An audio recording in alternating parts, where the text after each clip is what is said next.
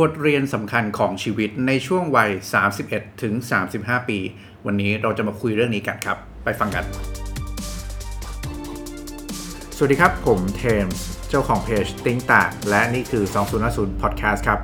สวัสดีครับ ยินดีต้อนรับเข้าสู่ 2050 Podcast นะครับ Podcast ที่จะช่วยคุณรื้อถอนแล้วสร้างตัวตนขึ้นมาใหม่ให้พร้อมสำหรับการทำงานในโลกอนาคตนะครับ วันนี้อยู่กับเทมส์เหมือนเดิมนะครับผู้เขียนหนังสือเมื่อการทำงานหนักไม่ใช่คำตอบของ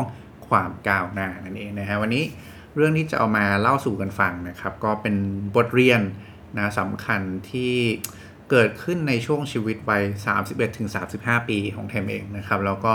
เทมเชื่อแบบนี้ครับทุกคนว่ามนุษย์เราเนี่ยนะมักจะตกผลึกความคิดใหม่ๆเนาะแล้วก็ค้นพบการเปลี่ยนแปลงของตัวตนใหม่ ๆ ในทุกๆ 5 ปีอ่าลองคิดตามเทมแบบนี้นะครับ ทุกๆ 5 ปีเนี่ยชีวิตเรามักจะมีการเปลี่ยนแปลงอะไรบางอย่างที่ เห็นได้ชัดเจนนะยกตัวอย่างเช่น ช่วงวัย 21 ถึง 25อย่างเงี้ยนะอาจจะเป็นช่วงที่เราเริ่มเปลี่ยนถ่ายนะฮะจากช่วงที่จบการศึกษาถูกไหมมาเข้าสู่ชีวิตของช่วงวัยทำงาน เพราะฉะนั้นคุณจะค้นพบความเปลี่ยนแปลงของโลกนะซึ่งนำมาสู่ความเปลี่ยนแปลงของตัวตนนะความคิดของคุณในช่วงวัยนั้นอีกรูปแบบหนึ่งนะครับหรือลองจินตนาการว่าพอช่วงวัย 26 ถึง 30 ปีนะครับ เป็นช่วงที่คุณเริ่มทำงานมาสักระยะเวลาหนึ่งแล้วเนี่ย คุณจะค้นพบแล้วแหละว่างานไหนนะอะไรคือสิ่งที่ใช่อะไรคือสิ่งที่ไม่ใช่ของคุณมากขึ้นเรื่อยๆ อะไรคือสิ่งที่คุณทำได้ดี อะไรคือสิ่งที่คุณอาจจะยังทำได้ไม่ดีนักนะครับ ซึ่งสิ่งนี้ก็จะทำให้คุณเนี่ยเปลี่ยนแปลงรูปแบบในการดำเนินชีวิตรวมถึงปรับวิถีการทำงานของตัวเอง เพื่อพาตัวเองไปสู่เป้าหมาย ซึ่งมันก็จะแตกต่างกันไปนะซึ่งแต่ละคนก็จะมี บทเรียนของตัวเองในช่วงนี้ที่ไม่เหมือนกันนะครับ เช่นเดียวกันครับเมื่อก้าวเข้าสู่ช่วง 31ถึง35 ปีนะครับ ทุกคนรอบตัวนะเราอาจจะพบว่าเฮ้ยเพื่อนรอบตัวเราเริ่มมีครอบครัวแล้วนะบางคนมีลูกแล้วนะคน 2 คน 3 คนนะฮะโอ้โหฟิตมากนะนะซึ่งในช่วงวัยที่เราเริ่มมีครอบครัวนะครับ มีลูกหรือว่าเราเริ่มเห็นคุณพ่อคุณแม่เราอายุมากขึ้นเรื่อยๆนะครับ มีอาจจะมีผู้ใหญ่บางท่านนะครับ ญาติผู้ใหญ่ของเพื่อนของใครหลายคนเนี่ยที่อาจจะมีการได้จากโลกนี้ไปนะแล้วก็ทำให้เราได้ตระหนักถึงความสำคัญของชีวิต แล้วก็เรื่องของความสัมพันธ์กับครอบครัวนะกับคนที่รักใหม่ในอีกแบบหนึ่งซึ่งสิ่งเหล่านี้ครับมันทำให้ลำดับความสำคัญที่คุณให้ในชีวิตเนะในเรื่องต่างๆ ในด้านต่างๆเนี่ยมันอาจจะเปลี่ยนไปครับ แล้วก็เขาเรียกว่า risk appetite นะ ความสามารถในการที่จะยอมรับความเสี่ยงของคุณเนี่ยอาจจะเปลี่ยนแปลงไปอย่างหน้ามือเป็นหลังมือหรือก็เป็นไปได้เหมือนกันนะครับที่วันนี้เอาเรื่องนี้มาโชว์เล่าสู่กันฟัง เพราะว่าเทมเพิ่งอายุครบ 35 ปีนะครับในวันที่ 13 ตุลาคมที่ผ่านมานี่เองวจริงวันนี้อัดวันที่ 14 ตุลาคมนะครับทุกคนน่าจะได้ฟังกันในวันที่ 16นะวันจันทร์ก็ตามรอบตัวพอดแคสต์พอดแคสต์นะครับนะแล้วก็เป็นรอบอครบ 5 ปี รอบที่ 7 แล้วนะ7 5 3 5เราอายุ35นะครับ วันนี้ก็เลยคิดว่า เออ เราก็ไปนั่งทำความเข้าใจกับตัวเองนะคุยกับตัวเองมาแล้วดูว่า เอ้ยมันมีอะไรที่ช่วงวัยเนี้ยสามเอ็ดถึงสามห้าเนี่ยแล้วเราสึกว่ามันเปลี่ยนไปจากเดิมบ้างความคิดของเราความเข้าใจในชีวิตของเรานะครับ ซึ่งวันนี้ก็เลยอยากจะเอาเรื่องเนี้ยมาแบ่งปันเล่าสู่กันฟังนะครับ เพราะว่าเทมเชื่อว่าไม่ว่าทุกคนจะเป็น น้องใหม่ที่เพิ่งเริ่มเข้าสู่ชีวิตการทำงานเนาะเราอาจจะได้เห็นมุมมองอะไรหลายอย่างที่อะเข้าใจคนที่เขาอาจจะอยู่ในช่วงวัยนี้มากขึ้น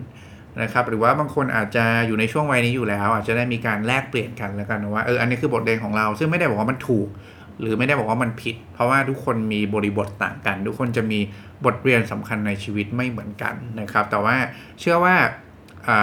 บทเรียนของใครแต่ละคนเนี่ยสามารถแบ่งปันเล่าสู่กันฟัง แล้วก็เก็บไปใช้ ให้เหมาะกับบริบทของแต่ละคนปรับให้เหมาะสม แล้วก็นำไปพัฒนาให้ดีขึ้นได้เสมอนะครับ วันนี้ก็จะบทเรียนมาให้ฟังทั้งหมดอยู่ด้วยกัน 10 ข้อทุกคนนะเดี๋ยวเราไปดูกันทีละข้อนะครับ ข้อแรกเลยข้อแรกเลยนะครับทำว่าในช่วงวัย31ถึง35ปีเนี่ยเทมรู้สึกว่าคือพอมองนะวันวันวันที่อายุครบ35เนี่ยนะครับ เราก็รู้สึกว่าเออเราเข้าใจตัวเองมากขึ้นเยอะเลย นะคำว่าเข้าใจตัวเองหมายถึงว่าเรารู้ว่าชีวิตเราต้องการอะไรครับทำให้เราไม่วิ่งตามสิ่งที่คนบอกว่า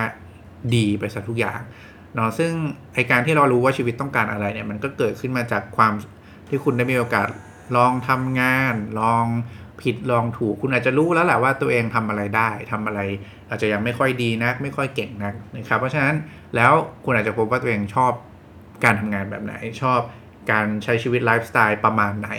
นะ คุณเป็นคนแบบไหนอย่างเงี้ย คือพอคุณรู้จักตัวเองมากขึ้นครับ มันก็เลยทำให้เรารู้ว่าอะไรกันแน่คือสิ่งที่เราควรจะโฟกัสในชีวิตนะ ซึ่งการโฟกัสในชีวิตเนี่ย มันทำให้เราปฏิเสธในสิ่งที่ไม่ใช่ออกไปได้มากขึ้น เมื่อเราปฏิเสธสิ่งที่ไม่ใช่ออกไปได้มากขึ้น ไม่วิ่งตามสิ่งที่ทุกคนบอกว่าดีในทุกๆเรื่องเนี่ยนะครับ เราจะมีเวลาให้กับสิ่งที่สำคัญในช่วงชีวิตนี้มากขึ้นนะ ซึ่ง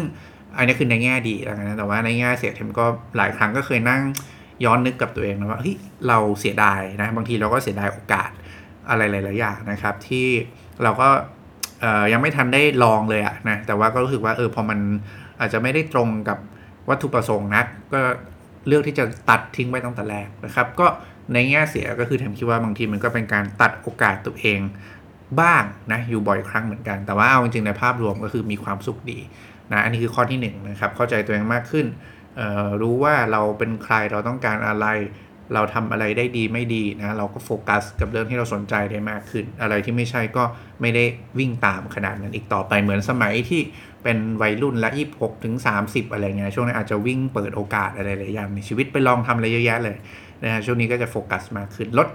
นะลดปริมาณของสิ่งที่ไม่ใช่ลงนะครับ นี่ข้อที่ 1 ข้อที่2นะครับข้อที่ 2 คือพอโตขึ้นเนี่ย นะโดยเฉพาะช่วงวัยสับไปถึงสับห้าเทมรู้สึกว่าเทมไม่ได้ตัดสินคนวัยเท่าเดิมแล้วอะนะคือเราไม่ได้ judgment คนในทันทีทันใดได้อย่างรวดเร็ว คือเมื่อก่อนเนี่ย สมัยที่อาจจะเป็นวัยรุ่นเนาะมันอาจจะเป็นเพราะว่าวัยที่มันคุกกรุ่นนะครับ แล้วก็วัยที่มีความเชื่อในเรื่องต่างๆ ที่สูง อาจจะมองโลกเป็นศูนย์กับหนึ่งว่าใช่หรือไม่ใช่ดีหรือไม่ดีเลยนะครับคือพอ พอโตขึ้นเราจะรู้สึกเราจะเข้าใจมากขึ้นว่าคนแต่ละคนมีบริบทไม่เหมือนกันนะมีข้อจำกัดในชีวิตไม่เหมือนกันนะครับแล้วก็ทุกอย่างที่มันเกิดขึ้นเนี่ยพฤติกรรมบางอย่างที่มันเกิดขึ้นเนี่ยมันมีที่มานะเสมอไม่ว่าจะเรื่องจากอะไรล่ะบริสิ่งแวดล้อมที่แต่ละคนเจอมาจากที่บ้านที่ทำงาน ความเครียดนะการรับเรื่องของปัญหาต่างๆ ที่เจอมาแตกต่างกัน นะครับ มันเลยทำให้เราเข้าใจมากขึ้นว่า คุณไม่สามารถตัดสินคนได้ในณบริบท ไม่ใช่บริบทเลยณเวลานั้นๆ ได้ในทันทีนะซึ่งซึ่งพอคิดแบบเนี้ยนะครับ มันเลยทำให้เรามองโลกในหลายแง่มากขึ้น มองโลกในระยะยาวมากขึ้นเนาะคืออมองย้อนกลับไปถึงที่มานะครับของสิ่งที่ทำให้มันเกิดผลลัพธ์ นะหรือว่าวิธีการที่เขาเลือกที่จะปฏิบัติต่อสิ่งตรงหน้าเนี่ยนะอะไรคือที่มาที่เขาทำแบบนั้นมากขึ้น คือในแง่ดีเนี่ยเทมก็รู้สึกว่ามันเป็นความรู้สึกที่ถี่ถ้วนนะคือแล้วก็มีความเข้าใจคนมากขึ้นนะครับ การพยายามหาเหตุผลหาที่มานะคือมันพยายามจะมองว่าสิ่งคนนะไม่ใช่ปัญหา แต่ว่าการที่คนบางคนเกิดปัญหาเนี่ยเพราะว่ามันมีอะไรบางอย่างทำให้เขาได้พบเจอกับปัญหาตรงนั้น นะครับ ซึ่งพอมองแบบนี้ครับ มันจะทำให้เรารู้สึกว่าเทมก็เบาใจมากขึ้นนะ คือไม่ได้รู้สึกเลือดร้อนเท่าเดิม ไม่ได้รู้สึกว่ามันต้องเป็นอย่างนั้นอย่างนี้เท่าเดิม คนคนนั้นจะต้องเป็นแบบนี้สิ ต้องทำแบบนี้สินะ เราอาจจะไม่ได้รู้สึกแบบนั้นเหมือนเดิมแล้วอันนี้คือคือคิดว่าในด้านที่ดีแล้วกันมองคนได้ละเอียดถี่ถ้วนมากขึ้น แล้วก็ใจเย็นลง แต่ว่าในแง่เสียนะครับ ก็ทุกอย่างเป็นเทรดออฟเนาะพอคุณ มองโลกในแง่ดี ไม่ไม่ใช่ในแง่ดีหรอกในแง่ที่ลึกมากขึ้น ในแง่กว้างมากขึ้นเนี่ย คุณแง่เสียเราก็จะรู้สึกว่าเราจะมีความเด็ดขาดน้อยลงนะแล้วก็อะไรอะไรเนี่ยก็คิดนะคิดเยอะมองพยายามมองให้ใหญ่ให้กว้างหาบริบทนู้นนะมันก็ทำให้การคิดการตัดสินใจในหลายๆอย่างเนี่ยมันช้าขึ้นไป นะครับอันนี้คือในแง่เสียที่เรารู้สึกว่าเหมือนเป็นมันมันเกิดขึ้นในช่วงวัยนี้เลยนะอันนี้ข้อ2นะครับถัดมาข้อ3ครับทุกคนอาจจะลิงก์กับข้อ2นิดหนึ่งแล้วกัน คือพอเรารู้สึกว่าเราเข้าใจคนมากขึ้นเข้าใจว่าทุกคนมีบริบทมีข้อจำกัดไม่เหมือนกันนะครับ แล้วก็มันมีเส้นทางที่คนแต่ละคนเนี่ยสามารถที่จะประสบความสำเร็จได้ไม่เหมือนกัน เป้าหมายแต่ละคนก็ไม่เหมือนกัน คือมันเป็นอะไรที่มัน subjective มาก ๆ เลยจับตั้งจับ ต้องได้ยากมาก คือเวลาพูดถึงคำว่าประสบความสำเร็จ หรือว่าวิธีการที่คุณจะสามารถเลือกใช้เพื่อทำให้ชีวิตคุณประสบความสำสำเร็จได้เนี่ยคือโอ้โห subjective โคตรเลยนะครับเพราะฉะนั้นเนี่ยมันเลยเป็นที่มาว่าช่วงวัยเนี้ยเทมค้นพบว่าเทมไม่กล้า ที่จะแนะนำคนแล้วก็บอกเขาอย่างมั่นใจว่าสิ่งเนี้ยคือสิ่งที่ถูกต้อง สิ่งนี้คือสิ่งที่คุณต้องทำแบบนี้แล้วมันจะดีเว้ยนะครับเพราะว่า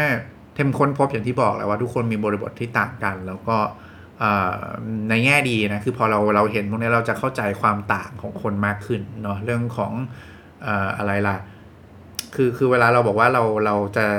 เอมพัตตีอะไรคนได้อย่างเงี้ยใช่ไหมเราก็ต้องเข้าใจ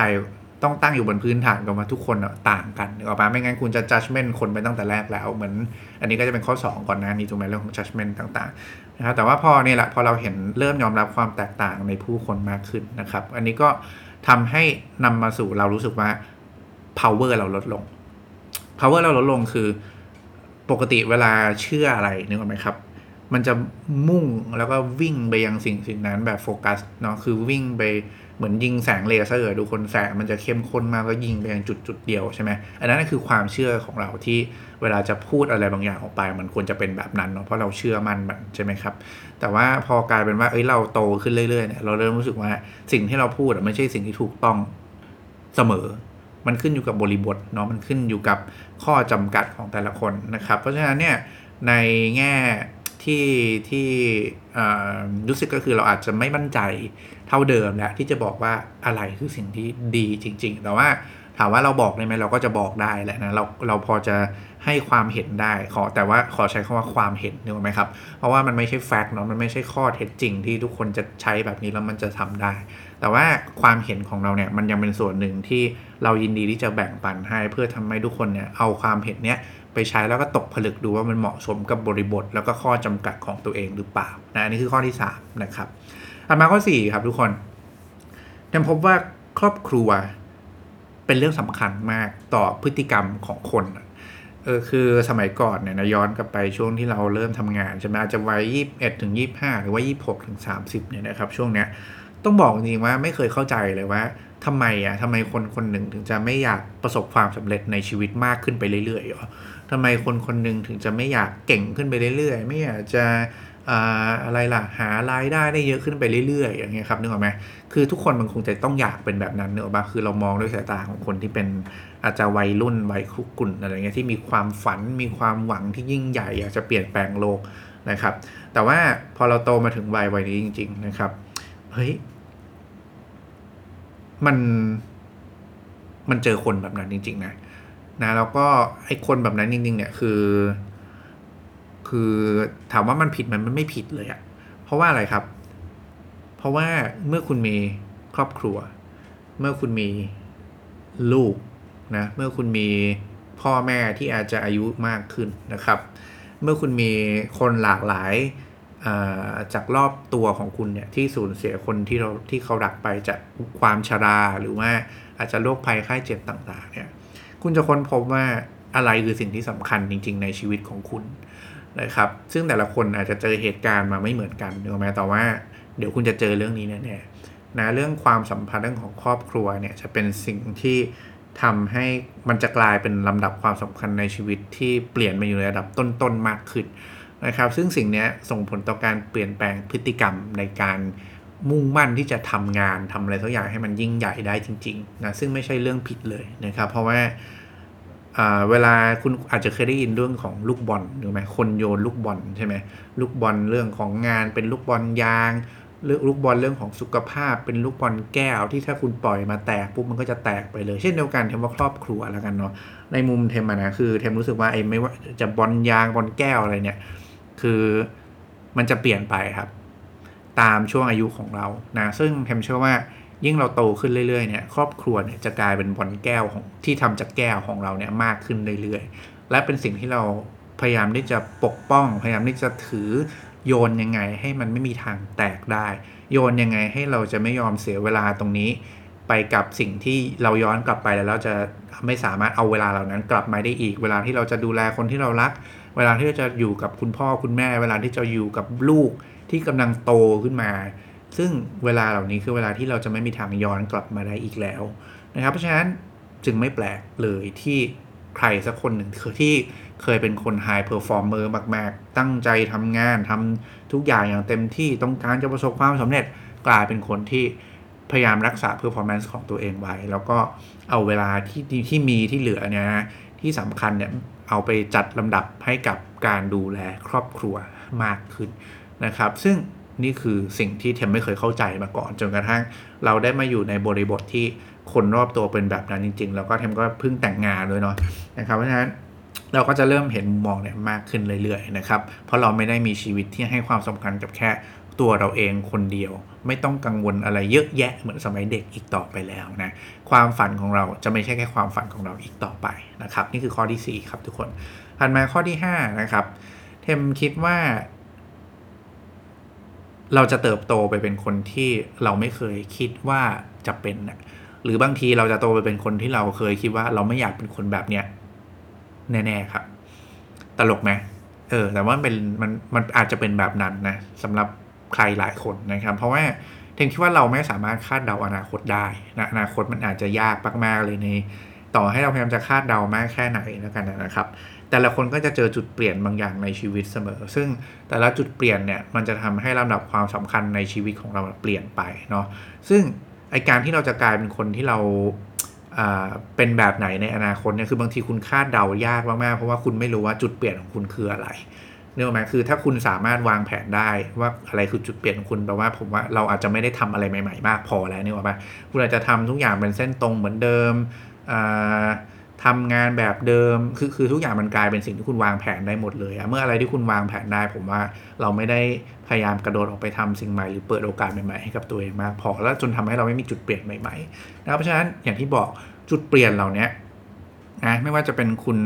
พาตัวเองไปเจอ หรือว่ามีคนดันมาเกิดเหตุการณ์บางอย่างที่ทำให้คุณต้องเจอมันเนี่ยนะครับ มันจะทำให้คุณเปลี่ยนความคิดบางอย่างไป เปลี่ยนตัวตนบางอย่างไป ซึ่ง มันอาจจะทำให้ตัวเราเนี่ยกลายเป็นคนที่เราไม่เคยคิดด้วยซ้ำว่าเราจะเป็นคนแบบนี้ในอนาคต มันอาจจะกลายเป็นคนที่เรารู้สึกว่า คนที่เราไม่อยากจะเป็นด้วยซ้ำอะเช่นคนที่ทำงานแบบไม่ได้โหวิ่งเข้าสู่เป้าหมายอย่างเต็มที่คนที่อยากจะเปลี่ยนแปลงโลก คือบางทีเราจะนึกไม่ออกเลยอะว่าทำไมเราถึงจะไม่อยากเป็นคนที่อยากเปลี่ยนแปลงโลกให้ยิ่งใหญ่เหมือนเดิมวะเรื่องไหมแต่ว่าพอคุณโตขึ้นนะครับ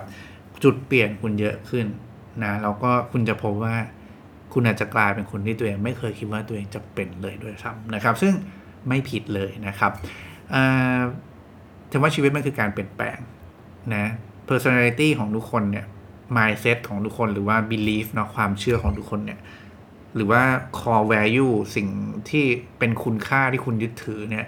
มันเปลี่ยนแปลงไปเสมอเลย นะชีวิตคือความเปลี่ยนแปลงตัวคุณคือความเปลี่ยนแปลง เพราะฉะนั้นเมื่อคุณพูดถึงความเปลี่ยนแปลงเนี่ยคุณไม่รู้หรอกว่าคุณจะเปลี่ยนแปลงไปเป็นยังไงที่ชัดเจนขนาดนั้น แต่สิ่งที่คุณรู้แน่คือ คุณจะเปลี่ยนแปลงเสมอนะเพราะฉะนั้นอย่ายึดติดมากว่าฉันต้องเป็นแบบนั้นแบบนี้นะครับแล้วก็ยอมรับแล้วกันเมื่อเราได้เข้าใจได้เรียนรู้ได้ปรับเปลี่ยนความเป็นตัวเองไปเรื่อยๆนะครับคุณเมื่อวัย 21ถึง25 วัย 26ถึง30 ไม่เหมือนกัน คุณเมื่อวัย 26ถึง30 กับวัย 31ถึง35 ไม่เหมือนกันนะครับ ยอมรับเข้าใจเรียนรู้และค่อยๆ ปรับปรุงเปลี่ยนแปลงตัวเองไปเรื่อยๆสำคัญคือทำยังไงให้เรายังคงมีความสุขกับการใช้ชีวิตในทุกๆวัน แล้วก็สร้างประโยชน์บางอย่าง แบบที่เราเชื่อมั่นในแต่ละช่วงชีวิตเนี่ยได้ดีขึ้นแล้วกันเนาะพยายามทำต่อไปเรื่อยๆนะครับนะนี่คือข้อ 5 ครับถัดมาข้อ 6 ครับทุกคน เทมพบว่า productivity ที่แท้จริงนะไม่ใช่การเอาแต่ทำสิ่งสำคัญในชีวิตนะอัดตารางเวลาเข้าไปนะ time boxing ใช่ไหมครับอัดตารางเวลาเข้าไปจนแน่นเลยนะจนไม่มีช่องว่างเวลาเผื่อเหลือนะให้กับความยืดหยุ่น หรือว่าเผื่อเหลือให้กับความว่าง เผื่อเหลือให้กับเรื่องไร้สาระนะครับ คือเปิดปฏิทินในมือถือไปเนี่ยนะคุณจะพบว่าตารางเวลาคุณเต็มหมดเลย นะครับ ซึ่งถ้าคุณเป็นคนที่วางแผนชีวิตที่ดี แล้วก็เน้นเรื่องของ productive มากๆเลยนะเทมว่าทุกคนมักจะทำแบบนี้เนี่ว่าปะต้องซอยเวลาต้องวางแผนเวลาล่วงหน้า เพื่อให้การใช้เวลาของเราเนี่ยมันคุ้มค่าที่สุดดีที่สุดนะเนาะนะครับ ซึ่งไม่ผิดนะแต่ว่ามันอาจจะเป็นช่วงวัยหนึ่งแล้วกันที่คนอาจจะทำแบบนี้ซะเยอะ ผมเองก็เคยทำแบบนี้นะครับ จนกระทั่งวันหนึ่งครับ เราพบว่าเฮ้ยเราไม่มีช่องว่างเวลาให้กับ เรื่องอื่น ๆ ในชีวิตอีกแล้วอะเราไม่มีช่องว่างเวลาให้กับสิ่งที่อันแพลนในชีวิตอีกแล้ว สิ่งที่ควบคุมไม่ได้ในชีวิต แล้วก็ยอมให้มันเข้ามามีบทบาทในชีวิตอีกแล้วอะครับนึกออกไหมคือเราเพิ่มอะไร เราเพิ่มเรื่องที่เราสนใจ เราเพิ่มเรื่องที่เราอยากจะทำในชีวิตมากขึ้นกว่านี้ไม่ได้อีกแล้ว ซึ่งมันเครียดมากทุกคน เพราะว่าการว่าเราจะกลายเป็นมนุษย์เป็นหุ่นยนต์แล้วนะเราจะไม่ใช่มนุษย์แล้วนะคือเราจะทำทุกอย่างตามตารางหมดเลยนะครับ แล้วก็ ไม่มีเวลาว่างให้กับสิ่งที่ไม่สำคัญอีกต่อไปนะครับ ซึ่งถือว่านี่คือจุดที่ productivity เนี่ยกลายเป็นความท็อกซิกไปเรียบร้อยนะเพราะว่าเราพยายามที่จะวิ่งทำตามแผนทุกอย่างนะครับ โดยที่คิดว่าเราจะต้องคือพอพอมันทำงานเสร็จอะคุณก็จะดึงงานใหม่เข้ามาเติมเรื่อยๆ ใช่ไหมแล้วก็กลายเป็นว่า productivity เนี่ยคือคุณทำเพื่อจริง ๆ แล้วเนี่ยคุณจะได้ทำงานได้ดีขึ้น สร้างผลผลิตได้ดี สร้างผลลัพธ์ได้ดีขึ้น ด้วยเวลาที่มันอาจจะน้อยลงเพราะนั้นคุณจะได้มีเวลาว่างมากขึ้นไปทำอย่างอื่น แต่ว่ากับกลายเป็นว่าคุณ productive เพื่อที่จะทำเรื่องใหม่ๆใหม่ๆใหม่ๆไปเรื่อยๆ จนกลายเป็นสิ่งที่ทำให้คุณเครียดอะเพราะว่าคุณต้องการจะทำทุกอย่างเหมือนแข่งกับเวลา ซึ่งในความเป็นจริงแล้วคุณแข่งกับเวลาไม่ได้นะครับ เพราะว่ามันไม่มีทางงานอะคือกระบวนการที่ไม่มีวันจบสิ้นนึกออกไหมเพราะฉะนั้นเนี่ยคุณกำลังเอาเวลาที่มีอยู่อย่างจำกัดในแต่ละวันของตัวเองเนี่ย ไปแข่งกับการทำงานที่มันไม่มีวันจำกัดนะคือคุณคุณเอาทรัพยากรมาใช้ไม่ถูกนะครับ อันนี้คือสิ่งที่เราค้นพบเนาะแล้วก็เราก็เลยบอกตัวเองว่าไม่ได้ละ เราจะเป็นมนุษย์บ้า productivity ในแบบนี้ที่มัน unhealthy แบบนี้มันเป็นไปไม่ได้ มันทำให้ชีวิตเราตึงเกินไป ไม่มีความสุข แล้วก็สุดท้ายผมว่าทุกคนจะกลายเป็นโรคจะเบิร์นเอาอะนะบางทีอาจจะซึมเศร้าไปเลยก็มีนะเพราะว่าคุณมัวแต่วิ่งเข้าหา งานบางอย่างนะครับ เอาเน้นแต่โดปามีนเนาะเอาพวกทำเน้นทำงานให้สำเร็จให้มากขึ้นมากขึ้นอะไรเงี้ยนะแล้วก็ให้ร่างกายมีความสุขจากโดปามีนอย่างเงี้ยนะซึ่งจริงๆอาจจะไม่ใช่สิ่งที่ทำให้เรา productive แบบยั่งยืนนะเพราะฉะนั้น productivity ในในวัย 30ถึง35ของเทมเนี่ยมันคือการที่เรามีเวลาว่างในชีวิตเหมือนเดิมบ้างนะครับ เอาเวลาไปเล่นเกม เอาเวลาไปนั่งเฉยๆ เอาเวลาไปเราเราเป็น คือถ้าถามว่า plan ไหม plan นะ plan เวลาว่างนึกออกไหมเป็นสล็อตเวลาเปล่าๆอะครับเราก็บอกว่าอันนี้เวลาสำหรับความสนุก เวลาสำหรับทำสิ่งที่อยากทำเวลาสำหรับการทดลองอะไรใหม่ๆ เวลาสำหรับการดูซีรีส์แต่ก็ทำอยู่ใน timeframeที่ได้วางแผนไว้แล้วเนี่ยเพราะฉะนั้นถ้ามีช่องว่างแบบนี้ให้กับตัวเองเนี่ยมันทำให้เรามีเขาเรียกว่าอะไรเดียสิ่งที่หล่อเลี้ยงจิตใจเล็กๆ น้อยๆเนาะที่คุณได้ ตัดสินใจแล้วก็เลือกที่จะทำด้วยตัวเอง เพื่อทำให้ตัวเองยังคงมีความสุขมีชีวิตชีวานะครับแล้วก็ลงมือทำสิ่งต่างได้อย่างต่อเนื่องมากขึ้นนะครับนี่คือข้อ6ละกัน productivity ในนิยามแบบใหม่นะกันเนาะในช่วงวัยนี้นะครับถัดมาข้อ7นะครับถามว่าเมื่อเราโตขึ้นนะครับ ความสุขของคนที่เรารักเนี่ยจะกลายเป็นความสุขของเรามากขึ้นนะคือสมัย เด็กๆ แล้วกันเนาะสมัยวัยรุ่นถือว่าพูดตรงนี้เหมือนแก่เลยนะแต่ว่าพอสมัยเริ่มทำงานใหม่ๆเนี่ยนะทุกคนจะโฟกัสไปที่ความสุขของตัวเองเนาะความสำเร็จของตัวเองเป็นหลักนะครับแต่ว่าพอคุณโตขึ้นเนี่ยในวัย3ไปถึง 35เนี่ยอย่างที่บอกนะเรามีครอบครัวเราเริ่มเห็นพ่อแม่อายุมากขึ้นมีรอยเหี่ยวย่นบนใบหน้าอะไรเงี้ยนะนะซึ่งเราก็จะเริ่มมาให้ความสำคัญกับความสุขของคนที่เรารักมากขึ้นแหละนะเมื่อเราอยากดูแลท่านให้ดีนะครับดูแลครอบครัวดูแลลูกให้ดีอย่างเงี้ย คนรอบตัวเรามีความสุข คนที่เรารักมีความสุข เราก็จะมีความสุขมากขึ้นไปเรื่อยๆ เหมือนกันนะเพราะฉะนั้นเทมก็จะพบว่าคนเราอาจจะใส่ใจกับความสุขของคนรอบตัวที่สำคัญมากขึ้นนะครับ นี่คือข้อที่7นะครับถัดมาข้อ 8 ข้อ 8 ยิ่งโตขึ้นเทมว่าเราเจอเพื่อนเพื่อนน้อยลงแล้วกันเนาะพี่ๆน้องๆอะไรที่เราเคยรู้จักเนี่ยเราเราน้อยลงยิ่งโดยยิ่งแต่งงานแล้วด้วยอย่างเงี้ยนะฮะบางคนมีลูกเป็นอย่างเงี้ยทำให้เราเจอเจอเพื่อน ต่างๆ น้อยลงนะครับ ซึ่งผมจริงๆเนี่ยผมย้อนกับนึกถึงแล้วผมรู้สึกผมรู้สึกขอบคุณมากเลยนะ กับเพื่อนๆพี่ๆน้องๆรอบตัวนะครับ ที่ยังติดต่อผมมาบ้างนะพยายามชวนเทมไปเที่ยวไหนต่อไหนจัดทริปเฮ้ยไปเที่ยวพัทยากันไหมไปเที่ยวต่างประเทศกันเถอะนะยังมีกลุ่มมีอะไรที่ได้มาชวนให้เทมไปไปไปเที่ยวด้วยไปอะไรด้วยนะครับ หรือว่าแม้แต่เพื่อนๆที่บังเอิญเจอกันนะตาม แหล่งท่องเที่ยวนะทำเครื่องบินนะครับเจออะไรหลายร้านกินข้าวอะไรเงี้ยนะแล้วก็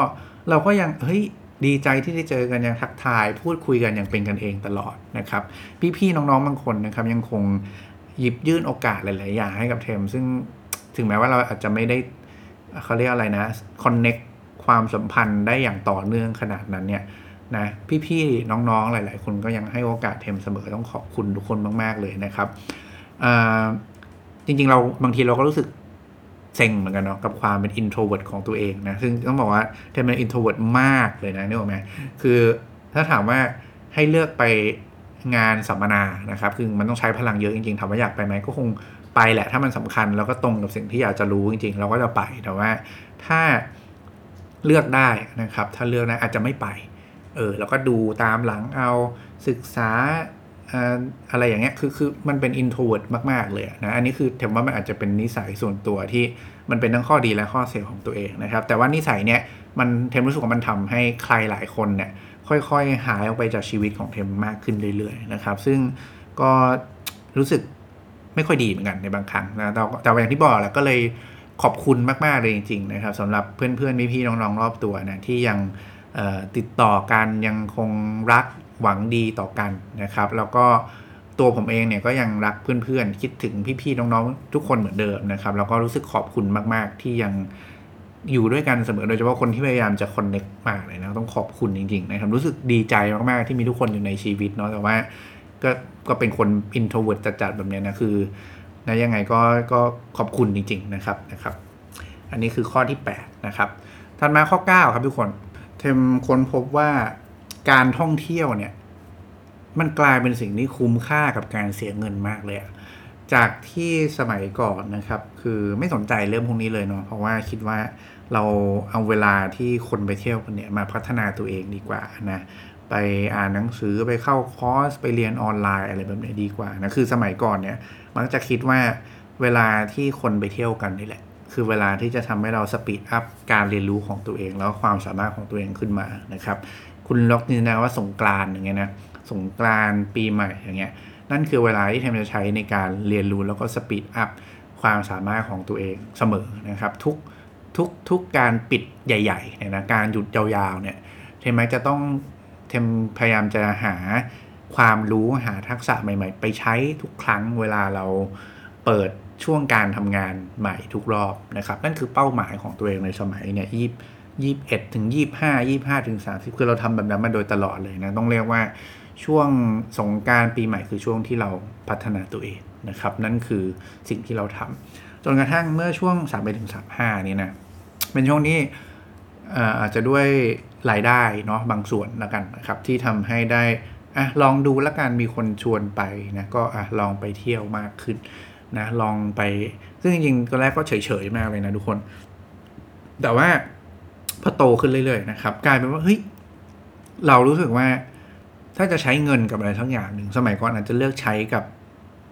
การซื้อของที่เป็นชิ้นๆที่มันจับต้องได้ เพราะว่าเรารู้สึกว่าพอได้เป็นของคุณเอาไปใช้ได้นาน คุณเอาไปยิ่งซื้อของที่มันเอาไปสร้างผลลัพธ์ได้ สมมติซื้อ โน้ตบุ๊กใหม่อะไรเงี้ยนะ มันก็ยิ่งเอาไปสร้างผลลัพธ์ที่ดีต่อชีวิตได้นี่ไหมครับ ก็จะมองในมุมนั้นเพราะฉะนั้นซื้อของที่จับต้องอะไรคุ้มกว่านะแล้วก็ได้ซื้อก็แฮปปี้ด้วยใช่ไหมฮะ แต่ว่าพอได้มีโอกาสมาท่องเที่ยวจริง ๆ นะครับ กลายเป็นว่าเรารู้สึกว่าเฮ้ยการเสียเงินให้กับกับการท่องเที่ยวเนี่ยโคตรคุ้มเลยว่ะ จากเดิมที่คิดว่าเสียไปเที่ยวห้าสิบไปเที่ยวสิบวันอย่างเงี้ยโอ้โหเสียเงินเป็นเป็นเกือบแสนอย่างเงี้ยสมมตินะ แต่ว่าคุณได้เวลาแค่ 10 วันเอง ซึ่งยังไม่ใช่เลยนะครับกลายเป็นว่าไอ้สิวันที่คุณไปเนี่ยมันคือประสบการณ์ชีวิตใหม่ มันคือการเปิดโลกวัฒนธรรมใหม่ เปิดโลก การเรียนรู้ในมุมใหม่ ๆ รวมถึงเมื่อคุณจบการท่องเที่ยวในช่วง 10 วันมากลับมาอย่างเงี้ยสิ่งที่คุณได้กลับมานะครับ คือความสุขที่คุณจะสามารถเรียกกลับมาได้ อย่างไม่รู้จบจากความทรงจำที่คุณมีอยู่ คุณรู้สึกแย่คุณหยิบรูปขึ้นมาดู คุณนึกถึงความสุขในช่วงนั้นได้ คุณรู้สึกว่าอยากย้อนนึกกลับไปถึงเวลาที่คุณได้มีความสุขกับคนที่คุณให้ความสำคัญด้วยคนที่คุณรักคนที่คุณได้ไปทริปด้วย คุณก็หยิบภาพขึ้นมาเปิด Facebook เปิดอะไรทุกอย่างดูได้นี่หรอไหมเพราะฉะนั้นกลายเป็นว่าการท่องเที่ยว 10 วันเนี่ยครับด้วยเม็ดเงินมูลค่าเท่านั้นนะนะ มันสามารถสร้างความสุขให้คุณไปได้อีกตลอดชีวิต เออ คือนี่คือสิ่งที่เรารู้สึกว่าเราได้เรียนรู้แล้วก็ได้ค้นพบแล้วก็มันช่วงหลังมันจะบอกว่าเราคือยิ่งไปทริปเยอะใช่ไหมก็ยิ่งได้มีโอกาสเปิด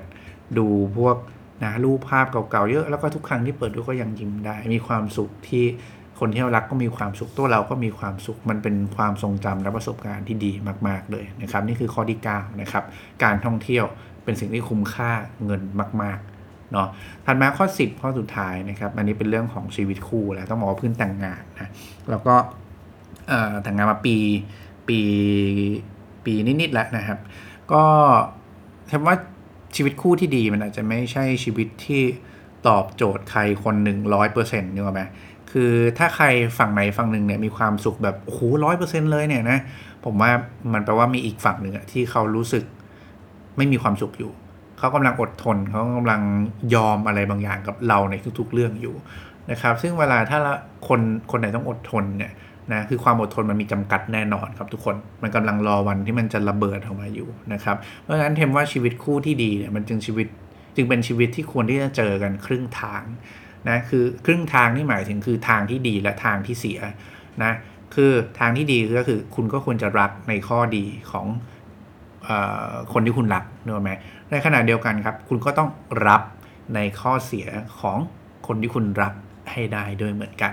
ซึ่งการที่จะรับในข้อเสียได้เนี่ยนะมันก็คือต้องพูดคุยกันเนาะอะไรอึดอัดใจ ไม่สบายใจก็ขอให้พูดกันนะครับ ปรับปรุงพัฒนาหาวิธีที่จะทำสิ่งต่างๆ ให้มันดีขึ้น เพื่อเป้าหมายเดียวกันนั่นก็คือชีวิตคู่ที่ภาพรวมมีความสุขครับ เทมใช้คำว่าภาพรวมมีความสุข เพราะอย่างที่บอกคือ ไม่มีเรื่องไหนที่คุณจะมีความสุขได้ร้อยเปอร์เซ็นต์เช่นเดียวกันนะไม่มีใครที่ควรจะมีความสุขได้ร้อยเปอร์เซ็นต์ได้แบบนั้น เพราะว่าในชีวิตจริงมันไม่ใช่แบบนั้นนะทุกคนมีเกิดมาจากร้อยพ่อพันแม่นะคุณเจอกับคนที่ถูกเลี้ยงดูมาต่างกันมี ความคิดมีอะไรบางอย่างที่มันต่างกันเพราะฉะนั้นมันจะต้องมีเรื่องที่คุณต้องปรับจูนกันด้วยแน่ๆอยู่แล้วนะครับ แต่ขอให้ทำความเข้าใจว่าเราปรับจูนกันเพื่อชีวิตคู่ที่มีความสุขครอบครัวนะที่มีความสุขในภาพรวมต่อไปได้นั่นเองนะครับ นี่คือข้อที่ 10นั่นเองนะฮะแล้วก็ คิดว่าทั้งหมดนี้แล้วกันนะครับ คือ 10 บทเรียนสำคัญที่เทมได้มาในช่วงวัย 31ถึง35 ปีนะซึ่งถ้าฟังเนี่ยจะพบว่าไม่ค่อยมีเรื่องงานเท่าไหร่เลย เพราะว่าเรื่องงานที่มันเทมพูดบ่อยแล้วนะครับ เพราะฉะนั้นอันนี้คือสิ่งที่พยายามตกผลึกมาแล้วกัน แล้วก็เอามาแบ่งปันให้ฟังว่าเออในวัยเนี้ยอะไรคือเรื่องในชีวิตอื่นๆนะที่มันดูแล้วมันมันเปลี่ยนแปลงไปความคงความคิดต่างๆ มันเปลี่ยนแปลงไปนะครับ โดยที่เรื่องงานก็ไปฟังกันในตอนอื่นละกันนะครับนะซึ่ง สิ่งที่อยากจะบอกในท้ายตอนท้ายก็คือว่า เราพบว่าในวัยเนี้ยเราไม่ต้องไม่ต้องรู้สึกว่าตัวเองต้องโดดเด่นที่สุดเหมือนเดิมละไม่ต้องรู้สึกว่าตัวเองต้องเป็นที่หนึ่งให้ได้แหละไม่ต้องรู้สึกว่าเราต้องพูดนะต้องออกเสียงต้องมีความเห็นกับทุกเรื่องตลอดเวลาและเราไม่ต้องรู้สึกว่าต้องมีคนมายอมรับ ต้องชื่นชมเราตลอดเวลาและเราไม่ต้องรู้สึกว่าเราต้องทำได้ดีมากๆ ต้องทำให้มันเพอร์เฟกทุกครั้งอีกต่อไปนะครับแต่กลับกันสิ่งที่เรารู้สึกในช่วงวัยนี้คือว่าเราคิดว่า เราแค่ต้องเติบโตไปเรื่อยๆนะเราแค่ต้องมีเป้าหมายใหม่ แล้วก็ค่อยๆทำเติบโตไปเรื่อยๆในในอย่างไม่หยุดนิ่งนะครับ เราแค่รู้สึกว่าเราแค่ต้องเติบโตในแบบที่มันเป็นความสุขในแบบที่เป็นไลฟ์สไตล์ที่เป็นแบบที่ตัวเราต้องการนะแล้วก็เรารู้สึกว่าเราแค่ต้องพูดกับพูดเฉพาะสิ่งสำคัญกับคนสำคัญก็พอแล้วอะรวมถึงเรารู้สึกว่าเราแค่ เอาแค่ตัวเองมีความสุขอะนะรู้ว่าทำไปทำไมทำอะไรอยู่เนี่ยแค่นี้ก็พอแล้วไม่ต้องมีใครมาชื่นชมเราตลอดเวลาเรารู้ว่าเราเราชื่นชมตัวเองได้เราทำเพื่ออะไรอยู่นึกออกไหมแล้วก็เราไม่ต้องรู้สึกว่าเราทำได้ดีมากเพอร์เฟกตลอดเวลาแบบนั้นเราแค่รู้ว่าเราทำให้สิ่งต่างๆเนี่ยมันดีขึ้นนะก็พยายามทำให้มันดีเท่าที่พอทำได้ไปเรื่อยๆนะครับ ผิดพลาดก็เรียนรู้เนาะทำได้ดีก็ทำต่อไปนะชื่นชมตัวเองพยายามพัฒนาอย่างต่อเนื่องไม่หยุดนิ่ง นะครับ นี่คือเห็นว่ามันคือจุดสิ่งที่มันเปลี่ยนแปลงไปละกันนะในช่วงวัย31-35 ปีที่สำคัญที่ก็อยากจะมาแบ่งปันให้กับทุกคนในวันนี้นะครับ ถ้าใครชอบเนาะก็อย่าลืมฝากกดไลค์กดแชร์กดติดตามกันไว้ด้วยนะครับ หรือว่าถ้าอยากฟังมุมมองที่เป็นมุมมองแบบเนี้ยที่ไม่ใช่การทำงานหรือว่าเรื่องของอ่อ innovation หรือว่า how to ในการพัฒนาตัวเองนะ เป็นเรื่องอะไรพวกนี้ก็นะ คอมเมนต์ทิ้งกันไว้ได้นะครับยังไงก็ขอบคุณทุกคนมากเนาะก่อนจะจากกันไปนะครับ ฝากหนังสือของตัวเองครั้งหนึ่งนะครับ เมื่อการทำงานหนักไม่ใช่คำตอบของความก้าวหน้าครับหนังสือที่จะชวนทุกคนที่ทำงานหนักอย่างไม่ลืมหูลืมตานะกลับมาเพื่อ ตั้งคำถามเกี่ยวกับการทำงานหนักสมัยนะครับ แล้วทุกคนจะเข้าใจครับว่าไม่ต้องทำงานหนักจนจะเป็นบ้านะครับ ก็ก้าวหน้าในชีวิตได้ครับ หาได้ที่ร้านสื่อชั้นนำทั่วไปนะครับไม่ว่าจะเป็น c ียบุ๊กนายอินกินคุนิยะและ B2S ครับ วันนี้ไว้ประมาณนี้ครับ สุดท้ายเหมือนเดิมครับ ขอให้ความสุขในการทำงานและความสำเร็จในแบบที่ต้องการเป็นของพวกคุณทุกคนครับ ขอบคุณและสวัสดีครับ